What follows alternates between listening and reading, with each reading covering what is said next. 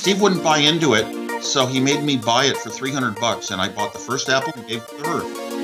And it popped in my head, wait a minute, what if I put out digital ones and zeros? I realized inside every color television would think it was color. Nobody knew where I was except my assistant, even my wife. And I went to Hawaii, and I have to get my head into the place to start working, and the Challenger exploded. Coming up, Steve Wozniak and the Secrets of Television.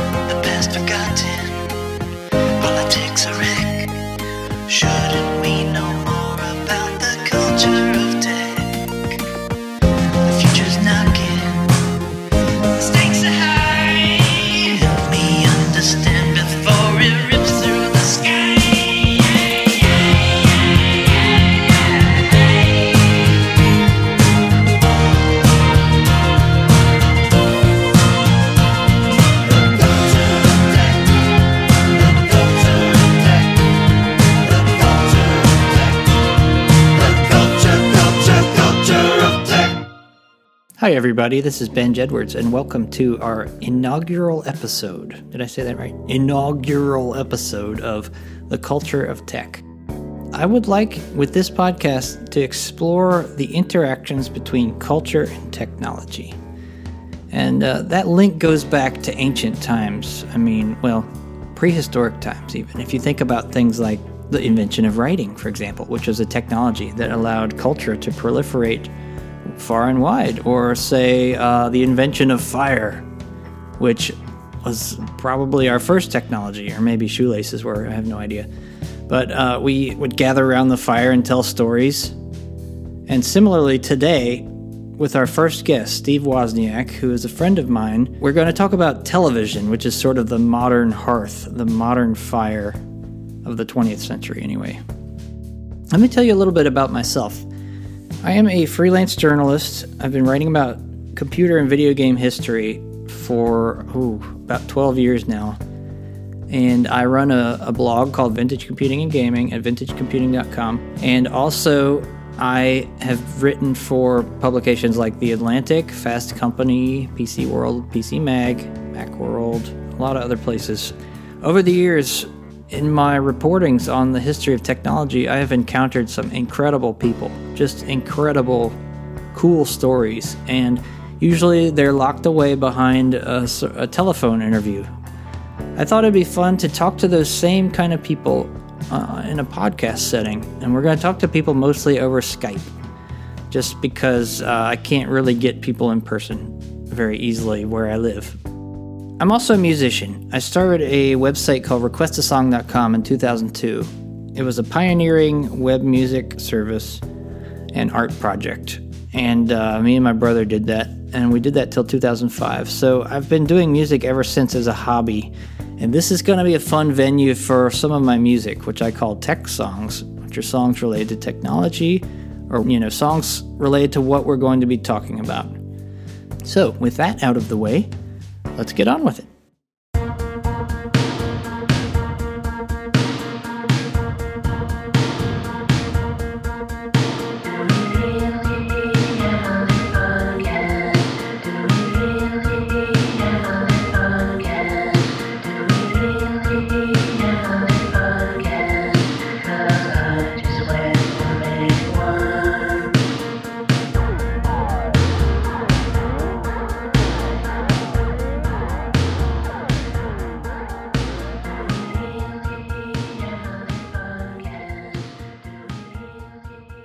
Right, so today on the culture of tech, we have a man who needs no introduction, a man whose invention sits in almost every home in America. And yes, I'm talking about the universal remote control. Welcome to the culture of tech, Woz. It's an honor to have you here today. Hi, very nice to talk to you. I thought it'd be fun today to talk about a topic like television because it's a thread that's run through your life over the years. I was wondering, do you remember the first time you ever saw a TV set as a kid? Sure. Oh yeah, yeah. I mean, even though it was long ago, you know, it was like sitting in my parents' bedroom and uh, was black and white, and then we moved up to a color. I'm pretty sure they did not have one when I was born. They probably got it when you know I was like maybe Six or so. maybe even maybe even a little older. What were some of your favorite TV shows as a kid? There was one where they went kind of under the sea, I think, in a submarine, and they had spaceships. And I liked anything with spaceships. Um, Oh yeah. and later in life, oh my gosh, uh, um, Mission Impossible. I just love you know solving mysteries that are kind of insolvable. It's almost like the technique of hacking, a hacking mentality. You want to Yeah. get around a system. Um, I was reading an interesting story about you building a TV jammer as a prank. Could you tell us a little bit about that? Sure. I mean, I had a ham radio license since I was 10 years old, but Mhm. eh, the parts to build, it was a little tricky to wire up high frequency transmitters that could transmit on television channels. Transistors that you could buy, like at Radio Shack, were just getting up to 50 megahertz. Mhm. So they were kind of a little on the low side of what you could do. And, and I'd buy those and just, you know, basically grab some parts out of a transistor radio, wind a coil on my own, maybe out of a, um, a, uh, Shoestring. coat coat hanger. Yeah, coat hanger. Whatever was around, something a little bit solid, uh, you know, not a coat hanger, but real thick wire. I'd strip off the insulation, wind coils, and and um, made a little TV jammer that was so tiny. And I like to I like to make things tinier and tinier, more compact. So what I used was a nine volt battery top. I took apart a nine volt battery and used its top, and underneath the top, I soldered the pieces in place. Wow. Then I could plug a nine volt battery right into that top, and I had my power.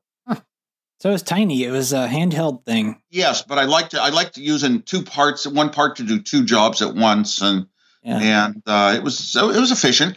And I went around my dorm in my first year of college, and and um, it kind of blacked out any TV it was near. But those were all black and white TVs in 1968.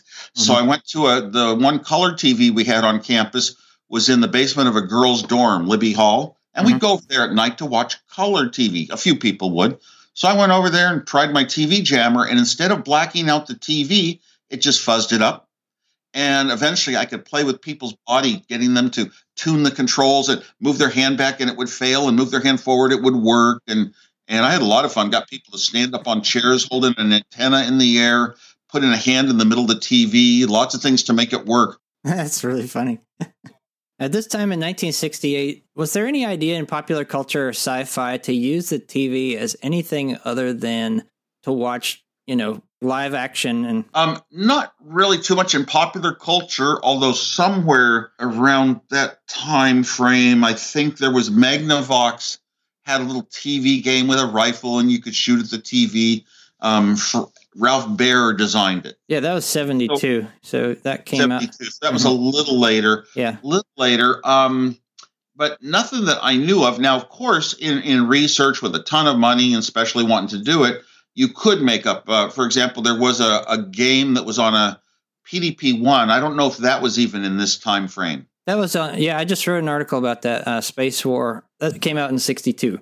Yeah, and I got to play that because I'd ride my bike over to Stanford um, um, Artificial Intelligence Center, and they had it going there, and I'd I'd play it, and it was you know a little weak, but that's what you can do if you have a lot of money and a very expensive computer as a resource. Yeah. But not it's not like pop. You said popular culture. Yeah. Pop culture means yeah something kind of that's available to everyone. hmm And if you were riding your bike to Stanford, you were pretty young then, right? Yeah. Not only that, I lived a pretty long ways from it. That was a long bike Yeah. ride. Oh. I wasn't that. No, I wasn't that young. I was kind of like in my second year of college. Oh, okay. Maybe, maybe, maybe. I don't think I did it in high school. So I was thinking about this TV thread. Um, how well did you understand how a TV worked in the early 70s? Did you know Totally. everything? I, could, I knew everything. I could repair them. We had an incredible electronics class at, at Homestead High School. Incredible. I mean, better, better than the local colleges as far as the equipment that we had. And we learned every little bit of TVs. And we got in there, man. That's why I got jolted by a flyback transformer once. Yeah. That threw me back five feet. Um, Did you say, hey, there's a prank in this somewhere No, no. Okay. I don't think I ever pranked anybody with that hurt him? high high voltage shock. I no, I might have. I might have played around a little. Yeah. That reminds me, I was asking people on Twitter just before we did this if they had a question for you. And someone said, Did you ever play a prank on Steve Jobs himself instead of with him? Do you remember that? Yeah. Yes. Now he became sort of so serious a person, not wanting to talk about old fun days, going to concerts, playing pranks. After we started Apple, I don't think I played any pranks on him after that period of time. Oh, except one time when his, his car was parked in uh, handicapped, I kind of called the cops. I said I was Andy Hertzfeld, and there's this car parked out here, and and the cops came. They couldn't give it a ticket because it wasn't painted the right color blue, the handicap sign, and that's, that's true. But Wow. but that's that's hardly that's not a very worthy prank. But when we were younger, um, for ex- I'd play pranks on him, not too often because we were really good friends. We'd play pranks together more often. But one time, one night, we were sitting at payphones testing out blue boxes at our old high school by the you know around midnight at the uh, cafeteria, and he's on one phone and I'm on the other. We're passing the blue box back and forth. And I like to play with the networks and talk to operators and figure out what I can talk them into. So Steve's talking to some friend, and I did an emergency interrupt to him from the name Alex Bell, who was the name of the chief special agent of the phone company. Whoa. Steve hung up that phone and said, he said, They're here. We have to run. And I started, I just smiled at him. I said, No, they're not. He says, Yeah, they're here.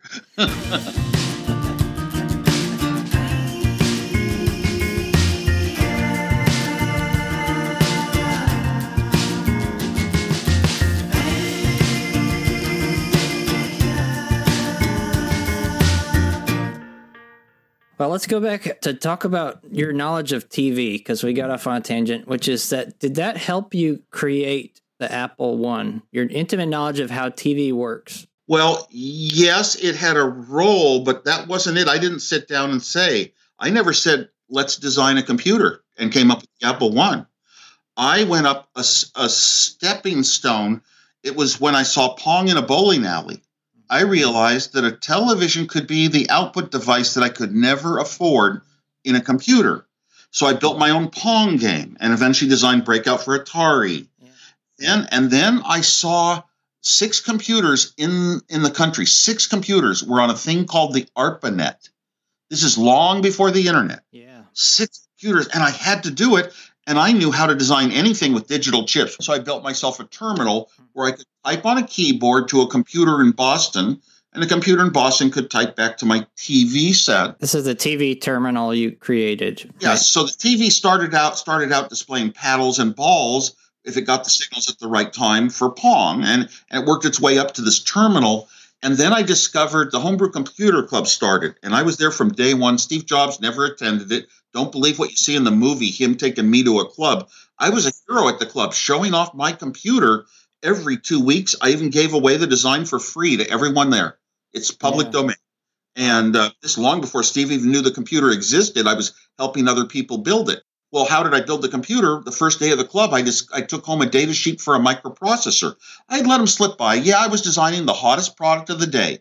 Like, you know, today you might say it's the latest, greatest smartphone, you know, the iPhone X or something. Well, I was designing those products, the handheld scientific calculators for Hewlett Packard without a college degree. And I was taking on all these interesting design jobs all over the place. I designed the first hotel movie system for a guy from Hollywood. I didn't know that. Oh, yes, I was, and every time I did these designs, I would charge five cents. that was Five my- cents. Hmm.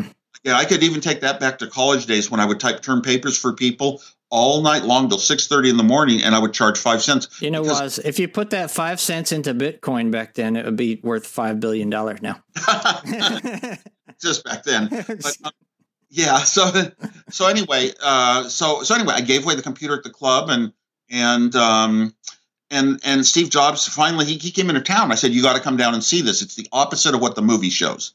And I was, I mean, I was a hero at the club with my computer. And he came down and saw all the interest in it.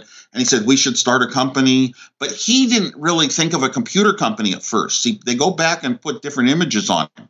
He didn't think of a computer company. He thought he had been used to selling surplus electronic parts. You can buy a switch, you can buy a connector and sell it for, you know, 50 times as much if you know what you're doing. And he was good at that. So he said, let's build a PC board for all these people that want to build your computer. They already had my design and we'll build a PC board to make it easier for them. We'll, it'll cost us 20 bucks. We'll sell it for 40 bucks. And mm, I had one problem with that. I starting a company when I worked at Hewlett Packard. I was going to work there forever because I believed engineers were the finest people in the world, So the I. most important people in the world. Hewlett Packard was not only full of engineers, we were designing back in those days hewlett packard made all the equipment with dials and knobs and buttons that engineers used to test products. They, we were building things for engineers so we knew the market as well as marketing people you know what was good what was bad. So i was going to be hewlett packard for life and i would not risk my job at hewlett packard by starting a company behind them. So i proposed it to hp and they turned me down for the first of five times. Wow. and now Steve Jobs and I were in business making a little PC board with the few hundred dollars we could gain. I didn't have a bank account. I just I sold my HP 65 calculator for 500 bucks. I only got 250 for it, and that was enough. But that was enough to pay somebody to design a PC board that Steve Jobs and I could sell.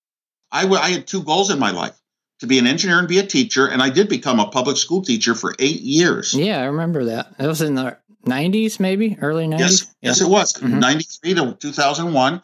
And so I, I pleaded with Steve for two hours. I drove him up to Cotati, California. It's a two hour drive. And two hours driving back, pleaded with him to, that we, we should give the first Apple One to Liza Loop, who was a teacher who would take them into, roll it into elementary schools and show students what a computer was. But Steve wouldn't, Steve wouldn't buy into it. So he made me buy it for 300 bucks. And I bought the first Apple and gave it to her. you bought the first Apple No, no, no. His belief from the beginning wasn't motivated by the social benefits. His money. just trying to make the money as he, he always did. For Mhm. five years, he'd come into town once a year and turn something I'd invented into money. I was going to say about the Apple One, which is funny. Someone offered to sell me an Apple One in 2007 for $13,000. I'm like, well, I don't have $13,000. And today, you know, one sells for like $900,000 now. I got one on eBay around that time for $40,000 to donate to one of the museums, maybe the Computer History Museum. Well, that was awesome. I was wondering if you have just a big surplus, a stock stockpile of No. Apple Ones you can give me. No. My no, as a matter of fact, my own personal Apple One, my personal Apple Two, my personal Apple Three, my personal Lisa, my personal Macintosh. Um, I gave them all to a college I spent a year at, De Anza College in Cupertino, and they have it in a display case. Wow. Run into them as far away as Croatia and Moscow. Wow. And you only produced like 200, right? Well, we did two runs, but I think we only actually made about 150 by that's what I estimated back in the time. Probably 150 got made or 125 150 could have been delivered at the most, something like that.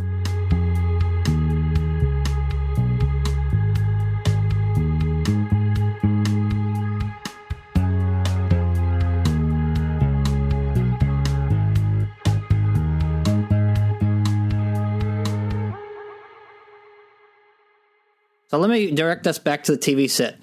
Uh, Lee Felsenstein, who worked for Osborne and those things, he designed the Sol 20.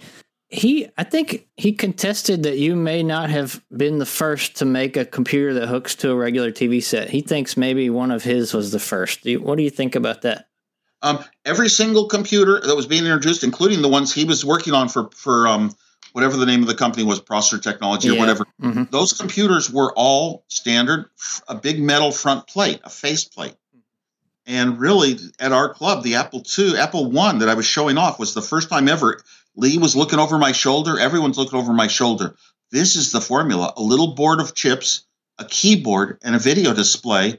And then after the apple one was shown the process the next uh, computer came out was the processor technology sol the sol sol 20 or whatever. Yeah. It had, a, and it was based around a TV. The formula had been given away, and then the third one was the Apple II. But no computer ever again came out with a with a front panel. It really went away that quickly. Yeah, the Apple One was keyboard interface only, no front panel. That that was the big breakthrough, right?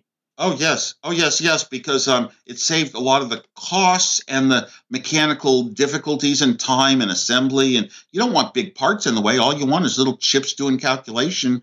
But there were a lot of factors. It wasn't really possible to do a useful computer until microprocessors were capable at a low price, which they were the summer of 75, and the dynamic memories, the 4K dynamic memory had to come out. All the other companies like Processor Technology, like Lee did, those computers all came out. The Altair, the IMSAI, Processor Tech, they all came out based on static RAM, and here's why. Intel would put out a microprocessor and a data sheet. A data sheet could never show dynamic memory because you'd have all this refresh circuitry. What's that all about? How do I do it? and there's so many ways to do it, it just wouldn't make sense. So they could only show static memory that cost four times as much. So everybody used static RAMs. They just copied the Intel data sheet. Me, I would never, ever in my life copy any design. I'd only think out what is the optimal best way to make it that other people aren't doing. And dynamic memory made the 4K computer, that's enough to run a programming language, made it extremely affordable for a common person, not just a small business. That's fascinating that you had thrift in design. I mean, you wanted the simplest, easiest, cheapest way to do things. All, all the way from my, my high school days when there were no computers and no books on computers around me. And I taught myself from knowing some digital logic stuff from some elementary school projects. Um, how do you take logic and design a computer? I got a manual on a computer in high school and I, I, worked and worked and worked. I started teaching myself over and over, designing the same computer and then designing more computers over and over, always trying to think of ways to save parts. And I came up with a lot of techniques that were never in any books. You couldn't put them in a book. So I knew I was really good at things. And I'd always get one set of parts to do two things. Like, like in refreshing the dynamic memory, you have to have a counter that counts through a sequence every two thousandths of a second, it has to hit a certain number of, of addresses. I already had counters that were counting horizontal and vertical positions on a TV set. Yeah. Oh my gosh, use the same counter. Don't put in a new set of counters for the refreshing. And then I got went even further with the Apple II, and I said, don't even use a second set of memory. The com- computer memory gets refreshed by the. Uh, you don't have to have a separate memory for the screen like had been the past before. Used to be a computer connected to through a serial cable yeah. to a device that put things on a screen and held its own memory. And yes, you could buy video terminals like that, and they cost they cost more than teletypes, and teletypes cost more than cars. Yeah, yeah, they did. So only in a computer club, we're only talking about pretty much you know teletypes, or you got a surplus monitor from your work. But they connected on serial cables. No, the real gen real genuine thing was by making the memory on the screen the same as the memory on the computer. You could have animation because in software you could program 100,000 things to move a second. Wow. Take, take this into mind. The Apple II computer, this was going to be the start of a big company. I loved games. I thought games were so important. Nobody's going to want a computer in the home because computers do inventory and sales figures and things like that. Who needs that in the home? Got to play games. Games were the key. And and no, all the arcade games that were being started by Atari in Los Gatos, California, where I live now, that whole industry was every game was black and white, and every game was a hardware design. Get chips and registers to make signals that go up and down and keep the timing and keep track of this. It would take a man year to design a new game to make yeah. a pro typically. And the Apple II was the first time that arcade games were color and the first time they were software. A nine year old kid in BASIC could write, you know, vertical equals one, vertical equals two, vertical equals three, and things would move on a screen. Software based games. That begs the question Did you ever consider making an arcade game based on the Apple II? Well, as soon as I had the Apple II, I'd written the basic, I put in the color plotting commands and all that. I sat down and I just I rewrote Breakout, the game I designed for Atari. Yeah. I wrote it right there in um, um, basic. On, on, in BASIC on the Apple II. I took it down to the, the computer club and I put in a little command that if you hit Control Z, the paddle would always follow the ball but be jiggling so you wouldn't be able to tell that it wasn't your own hand. You, you wouldn't you would be able to tell it was pre yeah. so, so, I'd sit down somebody like I sat down John Draper, Captain Crunch at the yeah. club, mm-hmm. and he sort of never played a game like Pong. And I said, well, just move the paddle to do it. And and he played the entire thing through and won it. He thought he'd won it, but it was really playing itself. That's funny. I met John Draper once, and he's he's a funny guy. Um, I was thinking, did you ever see Jerry Lawson at the Homebrew Computer Club? You know, one of the African American pioneers in that era, Fairchild. No, I don't recall. I didn't know um, I met people that would come by my computer and talk to me, and some became very good friends for long time in you know life and into early Apple days. Um, somewhere in high school at the time, even I'd give them rides down, but I don't remember that name. Just vaguely familiar. You don't remember seeing a big black guy at the Homebrew Computer Club? I I don't remember it. I mean, I remember Jim Warren from Stanford. I remember Lee very well. I remember um, um, Gordon French, who's you know Garage it was in, or You know, Jerry told me something really interesting once. He claimed that the way you did color on the Apple II, he said that you got that idea from one of his engineers at Fairchild. Is there any truth to that whatsoever? Not a bit of truth at all. Here's where it came from. I'm sitting in Atari with my head spinning because I'm going four days and nights on no sleep because Steve needed money to buy into a commune in Oregon. He didn't tell me that, but we had to do it in four days and nights. I didn't think I could design a game in four days and nights in the hardware era. I just didn't think I could do it. Did but succeeded, but my head is spinning. And out on the factory floor, I saw one of these all these black and white games, and I saw a dot moving left to right, changing color on a on a monitor. And I knew they didn't have color monitors and I surmised that they must have had mylar strips. I couldn't see them, but I found out later that's what it was.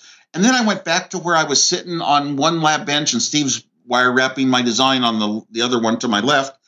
And I'm thinking in my head about what is color, and I knew color from analog television. You know, I could just, like I said, I could repair color televisions, everything about them. And green is is a sine wave of a certain frequency, and a little bit later in time it's red, and a little later it's blue. And it popped in my head wait a minute, what if I put out digital ones and zeros just out of a number? What if I took a number and just put it on the wire zero, zero, one, one, you know, minus, minus, plus, plus, minus, minus. And if it went up and down at the right rate, I realized inside every color television would think it was color, and yet it was never color had never been talked about that way in any book. There were, you know, Wow. it violated all the mathematics and differential calculus to designing televisions. Could it even work when it's that wrong? It's just, but I knew it would work, and um, and I realized that if I had four bits in a number, those 16 patterns, some of them would be a little more ones, which is higher voltage, which is lighter, not lighter color, and the ones or zeros would be darker colors and they would all be spread around as to where they went up and down in time as to what color they'd be. Oh my God. Wow. So that was great. So it cost us zero dollars since we were putting numbers right out of the computer memory to the television, cost zero dollars. And normally, of today's dollars, it would cost like $5,000 to create color, Wow. today's dollars. hmm That is amazing. It's Oh, just amazing. I, I was never assisted by anyone. I never read anything in a book about, you know, micro. This is the first time I'd ever used microprocessors. The first time I'd ever used dynamic memory. First time I'd ever done that. I even designed a floppy disk, and I'd never been around disk hardware or software of any type ever in my life. I was just really good at studying the situation, what it needed physically, and picking out very, um, very good combinations of parts uh, to do the job. And designing so cleverly, I'd use fewer parts than anyone else. My dad was an electronics engineer. We talked about this a little bit on email. He he he always told me when I was a kid, and I had an Apple II, it was one of my first computers, and he said, you know, Woz is one of the greatest engineers of all time. He can do amazing things with the fewest numbers of parts, and this is what made you legendary. It's just uh, an incredible thing. You, you, your brain has some sort of insight that seems lacking in other people. yeah, I did not want recognition for starting personal computers or starting a company. Steve Jobs did, and you need that. Without that, we wouldn't have, you know, that was probably more important. I only wanted engineers to look at my designs and and be so impressed by them. That was what I was designing for other engineers.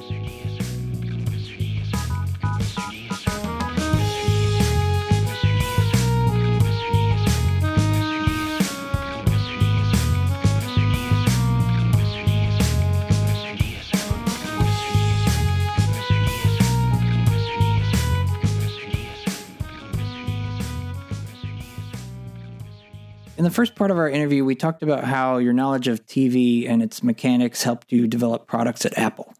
Now, I'd like to fast forward a little bit into the mid 1980s when you were dealing with TV a lot more intimately as a business. Let's talk about the situation at your house that led to the idea of a universal remote control. What sort of components did you have in your house that needed so many controllers? Most people had a, by then a television and a VCR, remotes, and if they were the same brand, they could kind of work together as it was, very efficient. But I had the laser disc, so I had a third remote control. I had the TV system before they had satellite TV, so I had a fourth remote control that very few people had. And then there was only one hi-fi in the world that used a remote control back then. You have to believe ancient technology. Who made it? It was Bang & Olufsen. Oh wow. And it was a, a big white thing, had it sticking out from a from a wall. It was a really nice one because you you tap on something and certain lights would turn on red that were the appropriate lights for what your next step might be. But it Ah. had a remote control. So I had five remote controls in my hand, and I'm going back and forth between maybe satellite and laser disc and just television channels and and thinking, oh my gosh, these things should be able to make them onto one. And that idea grew on me, and I was talking to an engineer at uh, working on the um, Apple IIc computer. Joe Ennis was one of the engineers. He was excited about all these new ideas that were kind of impossible to do with technology, but they were going to be possible someday, like storing digital information and making a computer your phone switch switching device, just storing the, the, the signals. So and, and he and he got into uh, the remote control idea, and then I said, should be able to just play one of your remote controls into it, and it should read the the infrared signal and then duplicate it. That was my idea. I didn't know that there's only a few chips made for remote controls, and all you have to do is simulate the six con- chips that are made, and you got them all in one anyway. So my idea, my idea was kind of clever, and we grew the company idea out of that. And uh, how do we build this device? That was the start. So early in Cloud9 history, or CL9, that's the company you started. Your first product was called Little Tyrone. Could you explain what that was? Sure. Okay. First of all, we started out. Uh, Joe Ennis was the one that came up with the name Cloud Nine because there was a Cloud Nine restaurant he was familiar with, or as I lived out there, it must have been me. Well, anyway, we um we started working on our remote control, and we didn't want. I didn't. I was sick. I had enough remote controls. You had to point them accurately. If you didn't point them accurately, your TV might not work. And those sort of things bother me. I want things to always work and be reliable. It's a big part of my life. So can't we have a more powerful transmitter? And we started, we worked with a company that designed that sort of electronics, infrared receivers. They knew infrared receivers and transmitters, and then they basically developed a, a better receiver and a better transmitter. And we got this idea: wait a minute, we could just short circuit things and have this real cheap product that that receives the infrared from your controller, amplifies it, and puts it out. You know, blasts it out so strong you don't have to aim it, and you could tape it onto any remote control and then not have to aim it. And it was very low cost, simple, easy device. So we decided to put that out first, and and that was our Tyrone, spelled Swedish, the Swedish way, T Y R O N. I think it's funny that you were having this problem about uh, 10 or 15 years before anybody else, maybe, maybe even 20 years. Well, right when we came out, when we finally came out with that device, you held it in your hand like a today's smartphone. It had two microprocessors in it, a four bit and an eight bit. I programmed one of them, and um, and I mean it was like a little computer where you had all these buttons, you know, twenty buttons. You could press a button, and it could run a program that involved other buttons of other modes, even sixteen modes times sixteen buttons, or it could run codes that were known to be certain infrared signals or the ones that it learned because you pointed your remote at it. I mean, it was a little sophisticated computer. And we're talking about the, the core, the controller of remote electronics. It's an acronym. right? Correct. And there was a 6502 in it, right? Um, what was the other processor? It was it was some other company's version of a 6502. The other one was a four bitter from I think Mitsubishi, and it was so cheap, like 50 cents. I did the programming on that, but I'll tell you, my type of type programming is so hard to do on a four bitter. Oh, I won't have the junk. If they have a thousand, you know, a thousand bytes of programming, I'll only want to use um, 80 of them at the most. You know, I, I, I actually had to had to fly out of town to a resort in Phoenix. Nobody knew where I was except my assistant. Even my wife didn't know where I was because I had to be alone for a week with no interruptions. Because with the fame of Apple, I was just getting too many calls for too many reasons. You said a resort in Phoenix. Now, wasn't there another time when you went to Hawaii to get away? No, the second time, the the eight bit microprocessor was the more important one, doing the overall tasks and putting things together and memorizing them and running a little programming language of its own. And I went to Hawaii, and I have to get my head into the place to start working, and the Challenger exploded. Oh, man. TV. You know, and I wound up thinking about it, and I wound up just looking out the window at this beautiful ocean over to Lanai, and I saw at least one whale every day. And I just drifted away, and I never quite got my head into the place for working. I decided, you know, I want to come back home and hire somebody to do the that processor. I was just thinking about the core. It was almost like a pocket computer or PDA. It was ahead of its time. It was just amazing as a computer. I mean, it had a language in it that um, every time you pushed a button, a button had a had a program like a cell in a spreadsheet sort of has a program, but that program could even modify itself. It could modify other of the keys, what their programs were, and itself. I mean, it was really sophisticated.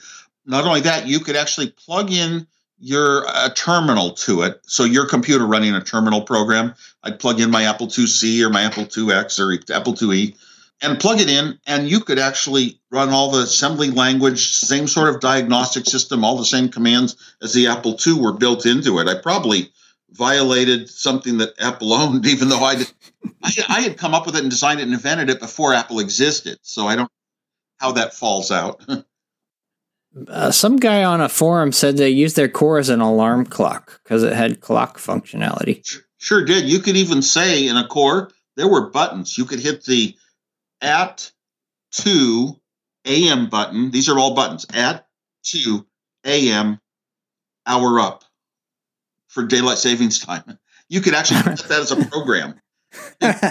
you could and there are even ways you could you could you could this complicated thing was so complicated it was almost impossible but i did it i did it on paper. You could actually make it do daylight savings time forever. Wow, that's amazing. it was that advanced but then again it was too sophisticated. You know programmable units like that came about at a later date when there were also soft screens and like the harmony the harmony. Yeah, the harmony. hmm but they you know even they came up with better formulas by then because we had the internet you could just tell it what devices you have and it would configure itself How many core units did you sell? Do you remember? Um, I don't remember. I think, uh, but the thing is, it was sold for I don't know, ten to twenty-five years. I don't do years well. By uh, one guy that I basically gave all the parts and all the rights to just you can keep making them, supporting them, selling them, fixing them, whatever you want. And and I don't remember how many total sets of parts we even we bought. We we just gave them to him. Yeah, when when CL9 ended, how did you feel? Did it feel like a failure, or were you like, oh, it doesn't matter? Well, it, felt like it hadn't gone really big and huge, but to me, it was a success because we created the product I wanted to.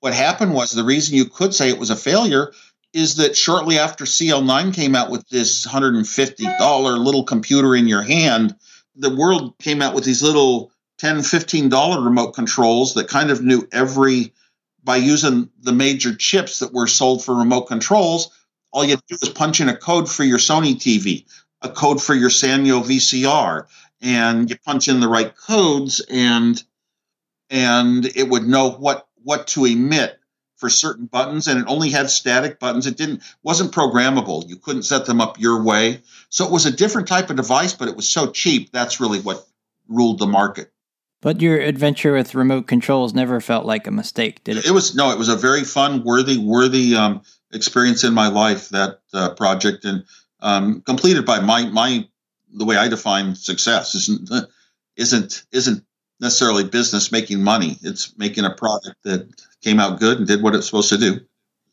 How many years did you use one of those core remotes before you gave it up for something else? Um, you know, I didn't use it that many more years because I tended to learn. Well, if I just buy a lot of equipment from you know a laser disc and a and a VCR and a TV, or if it was all from the same manufacturer, I could usually configure it down to one control. Kind of does the job that I wanted. So there were other solutions. So I didn't do it for too long. I ran into some people that did it for I don't know twenty years.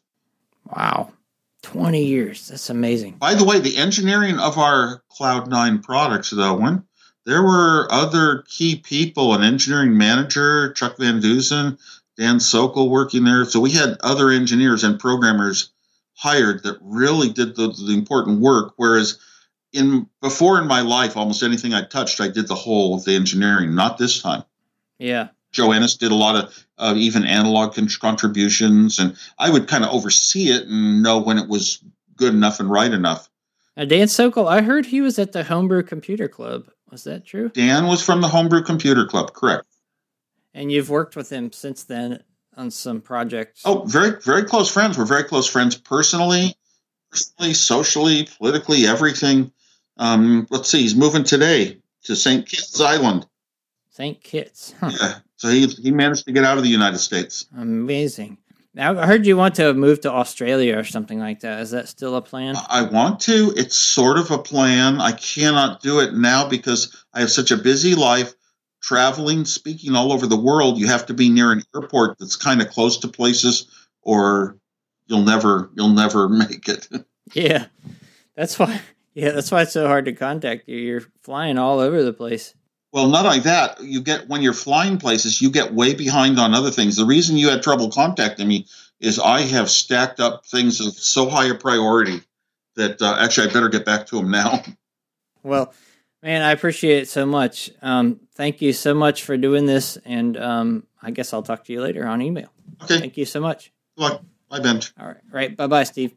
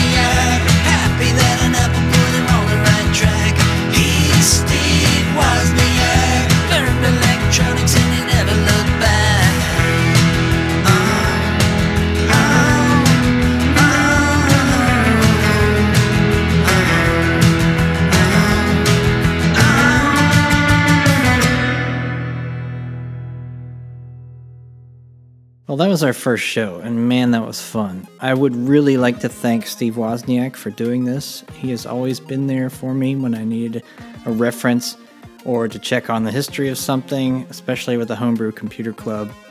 And I met him actually back in 2006 at the Vintage Computer Festival, and we've been in contact ever since. So thanks again, Steve. Also, if you'd like to support this show, right now you can do it through Patreon at patreon.com slash Benj Edwards. Pretty soon I'll set up my own special Patreon account for the culture of tech. But also for feedback and other things, send me an email, editor at vintagecomputing.com. Also, you can check out the new Culture of Tech website that I'm developing at thecultureoftech.com. And for Patreon donors, I plan to eventually take some of the cutout material from this Steve Wozniak interview. I mean, we talked for an hour and a half, easy, and give it to you guys, let you hear it. So nothing's going to be wasted. It's thrifty, economical podcast. And so, thank you for joining me on this first adventure to document the transition of humanity to an altered state of consciousness. Thanks again. I'll see you next time.